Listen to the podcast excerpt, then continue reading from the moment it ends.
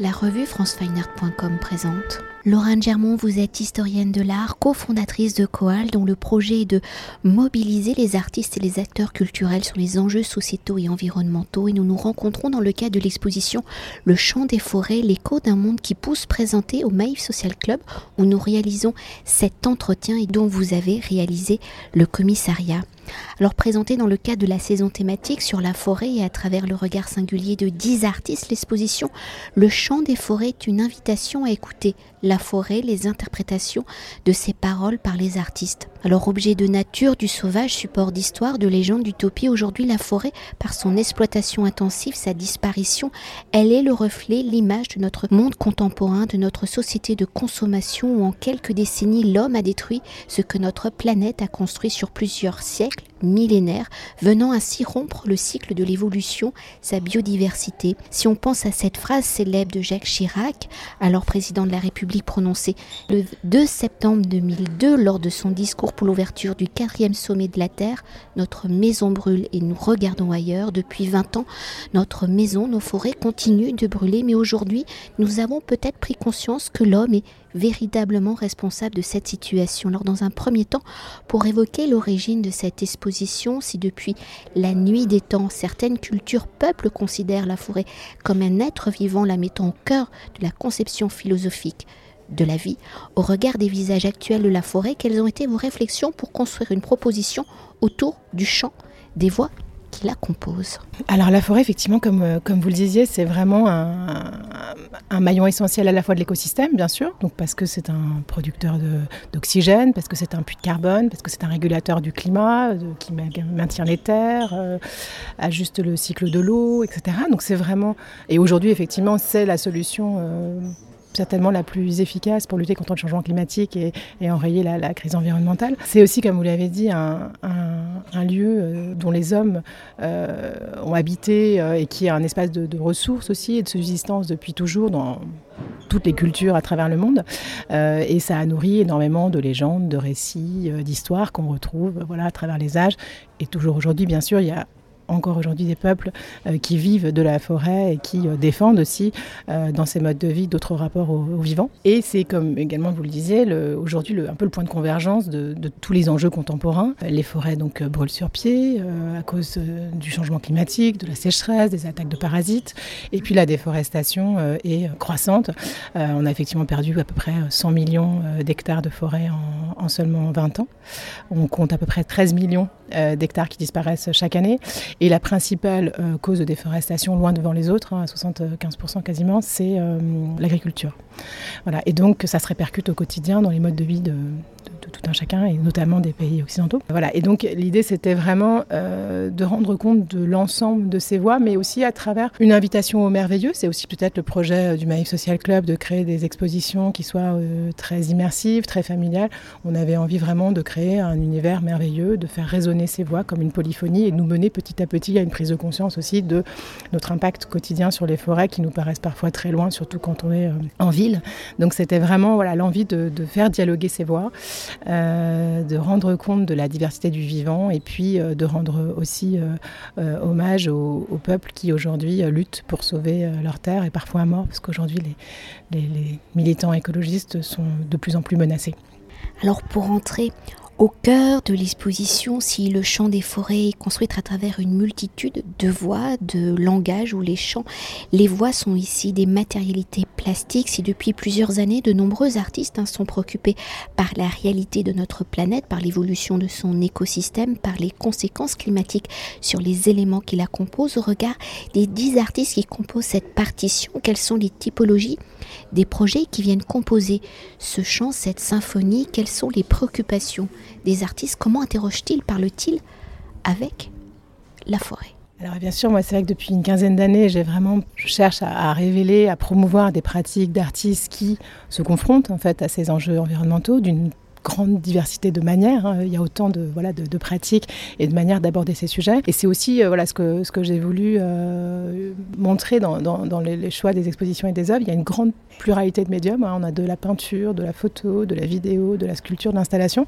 Donc même voilà, sur ces dix artistes, il y a beaucoup de, pratiques différentes. Des pratiques plus ouvertement militantes, d'autres beaucoup plus contemplatif, d'autres qui rendent qui, sont plutôt dans la révélation du merveilleux ou du travail de la forme et d'une réponse à la, diversité des formes du vivant, à la diversité des, potentiels organiques de la matière, etc. Et puis l'idée, c'était vraiment de créer un espace très immersif, très polysensoriel, donc voilà, de travailler aussi bien le son comme Fernand Desroussins ou Félix Blum, bon, de fait, les voix de la forêt, évidemment, la place du son est assez importante dans l'exposition, mais aussi voilà, les, des espaces très, très immersifs et même des odeurs.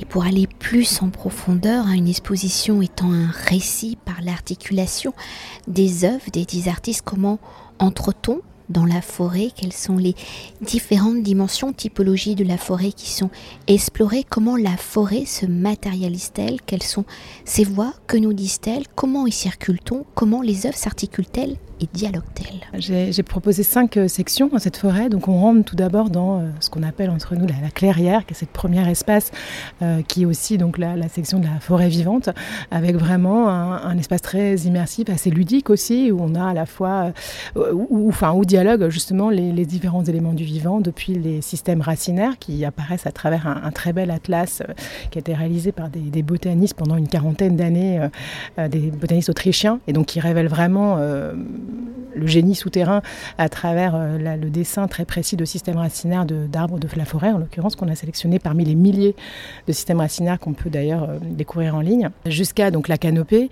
euh, qui est cette autre partie de la forêt, cet écosystème inaccessible aussi aux humains, qui est un écosystème en soi, qui est là où aussi voilà, se passe l'interaction avec le soleil, donc toute la, photosynthèse et toute la, vie de la forêt aussi arrive par cet espace supérieur de la forêt que très peu, qu'on connaît très très mal, qui à travers la pièce d'Emmanuel Faïf, euh, nous est euh, mis à, porter, euh, voilà, et on peut la survoler et donc se projeter aussi comme un oiseau dans d'autres espaces-temps. Donc on joue beaucoup aussi sur les rapports d'échelle. on a également rendu hommage aux insectes qui sont les qui compose et qui décompose la forêt, c'est grâce à tous les insectes xylophages notamment que se produit l'humus et que donc le cycle du vivant se régénère au sein de la forêt. Et donc là, elle est traduite à travers, évoquée par cette pièce de Florian Mermin, cette araignée géante euh, qui est aussi à la taille de la, peur que l'araignée suscite dans l'environnement collectif alors que finalement c'est notre, allié. Et puis jusqu'à la présence aussi, euh, alors bien sûr des oiseaux, donc je disais oui, je parlais de Fernand Desroussins qui a fait cette, composition euh, extraordinaire de sons donc captés dans la forêt de Billoviejac, notre, la dernière forêt primaire d'Europe, et qui a bien donné vie aussi à une photographie de Thierry Cohen qui elle aussi a été prise donc la nuit dans un moment comme ça de suspens absolument merveilleux où le ciel étoilé voilà, vient rehausser les couleurs de, ce sous-bois. Et donc c'est vraiment un moment comme ça de, suspens magnifique et qui euh, prend vie à travers cet enregistrement de Fernand Desroussins qui est allé sur place au même endroit à la même heure pour révéler euh, les sons des oiseaux qui s'éveillent à l'heure bleue. Et puis également la présence des humains, bien sûr, qui fait partie de ces écosystèmes forestiers. On a notamment cette cabane de, Tatiana Volska, euh, qui a été réalisée avec des bois collectés dans les, forêts franciliennes et qui vient aussi nous rappeler à la fois aux origines des humains qui ont bâti leur première maison, leurs premiers abris pour s'abstraire finalement de la vie sauvage et se protéger du sauvage, et puis euh, qui aujourd'hui, la cabane redevient une forme, enfin, attire, enfin crée un, mythe un petit peu qu'on essaie, enfin qui plus on s'éloigne finalement de la nature, plus on aspire à une sorte de cabane dans les bois dont on pourrait s'échapper du système, et qui est aussi un, peu un symbole de résistance, un symbole euh, euh, voilà, d'évasion. Ça, c'est la, première euh, section. Puis on passe dans une deuxième partie qui est la, forêt, euh, la forêt enchantée.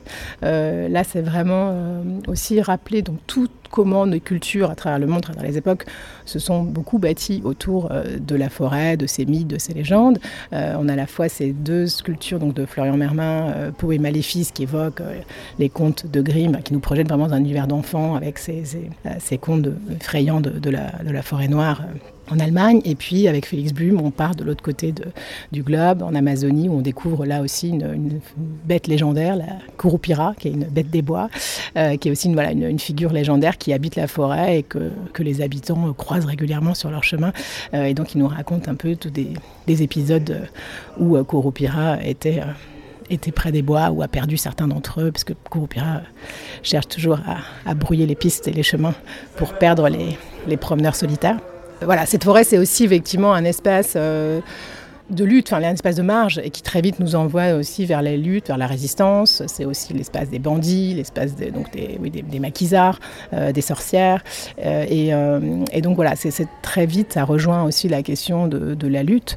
C'est donc le l'enjeu de, la, troisième section, où, là on, s'est concentré sur, sur une, installation d'un collectif d'artistes péruviennes qui s'appelle Fibra, qu'on a euh, d'ailleurs récompensé en 2021 pour, euh, pour le prix euh, Coal, qui était dédié aux forêts, et qui là, grâce à la Fondation La Collade aussi, sont en ce moment en résidence à Paris pendant, pendant trois mois. Et elles, en fait, elles ont elles ont beaucoup travaillé avec des communautés péruviennes dans une zone de l'Amazonie péruvienne qui est euh, une des plus, euh, des plus euh, soumises à la déforestation massive, avec l'exploitation illégale des terres des, peuples autochtones qui souvent ne possèdent pas de propriété et donc se font finalement tout simplement voler leurs terres par des compagnies d'huile de, de palme essentiellement.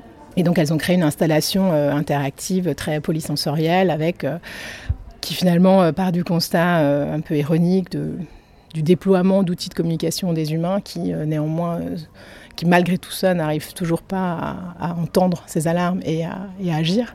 Euh, et donc elles ont comme ça moulé tout un ensemble de sculptures en mycélium en champignons. Donc c'est aussi ce, cette petite entité euh, vivante qui permet aux arbres de communiquer entre eux euh, pour créer euh, des sculptures en forme d'outils de communication humain qui euh, s'animent euh, par le son, par, la lumière, au rythme de la déforestation, puisqu'elle s'est connectée euh, à une plateforme qui s'appelle Global Forest Watch sur lesquels sont euh, inscrits quasiment en temps réel des alertes de déforestation grâce à une observation satellite. Il y a eu par exemple plus de 300 000 euh, alertes juste dans la toute petite zone de cette forêt où vit cette communauté dont on parle, euh, la communauté Santa Clara de Ushania, qui a quand même réussi après une longue lutte, récupérer une partie de ses terres dans les, vers 2018. Et ensuite, on continue dans une partie, donc euh, la, quatrième section, c'est soigner la forêt. Donc euh, l'idée, c'est aussi progressivement de prendre la mesure aussi de ce lien qui nous unit à la forêt, de la responsabilité qu'on a vis-à-vis d'elle, du rôle que les humains ont joué dans sa destruction et, euh, et de l'importance aujourd'hui de renouer un lien avec le vivant, avec la nature, de respecter ces autres entités vivantes et de les voilà, d'aider les forêts à, se, se, prendre soin en tout cas de la nature qui nous entoure. Euh, et là, il y a un, un triptyque de tableaux de Romain Bernini qui s'appelle Im. Donc l'idée, c'était vraiment, euh, il souhaitait vraiment créer des, portraits d'arbres.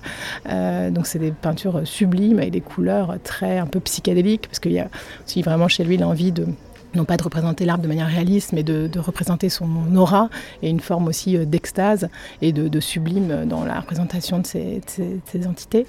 Et, euh, et dans un format portrait, donc pour euh, là aussi abolir les hiérarchies habituelles de la peinture classique où les, humains sont représentés en portrait, les, plutôt les paysages en, format paysage justement à l'horizontale. Et donc là l'idée c'est vraiment voilà, de, de reconsidérer notre position d'égal à égal. Euh, d'humain euh, qui ne serait qu'un animal parmi les autres et euh, à même, même échelle que les autres entités du vivant. On a également une très belle sculpture de Beyaji Gacha qui a réalisé donc un, enfant. Ça c'est une technique très belle, une technique camerounaise de Bamileke, donc qui consiste à broder en fait des, des petites perles de verre. Et donc on a cet enfant qui plante un arbre et qui nous défie du regard et qui nous invite aussi à prendre nos responsabilités pour les générations futures. Et enfin la dernière section qui s'intitule Agir contre la déforestation. Euh, et cette fois-ci, une invitation euh, claire de sortir de cette exposition avec aussi peut-être des engagements et, une envie en tout cas de, se responsabiliser euh, et de prendre conscience de, du lien qui chaque jour principalement dans nos assiettes puisque la principale cause de déforestation aujourd'hui c'est quand même l'agriculture et l'empreinte forêt des Français il y a une empreinte forêt qui a été calculée on parle beaucoup d'empreinte de, carbone mais il y a aussi une empreinte forêt et la première source de l'impact forêt, c'est euh, des Françaises, c'est euh, la, la volaille industrielle. On découvre ça, et euh, évidemment l'huile de palme aussi, mais d'abord la volaille. Et donc il a euh, décidé de, faire une version euh, un peu sombre et fantomatique du déjeuner sur l'herbe de Manet, euh, où euh, voilà l'abondance et la, la, forêt euh, riche, verte et, et abondante avec ses corbeilles de fruits sur un drap été remplacée par une forêt fantôme euh, sur laquelle trône une euh, pyramide de nuggets. Voilà, j'espère que donc on sortira de cette exposition un peu différent de quand on y est entré, avec peut-être l'envie justement de, de planter un nouveau monde. Merci. Cet entretien a été réalisé par franceweiner.com.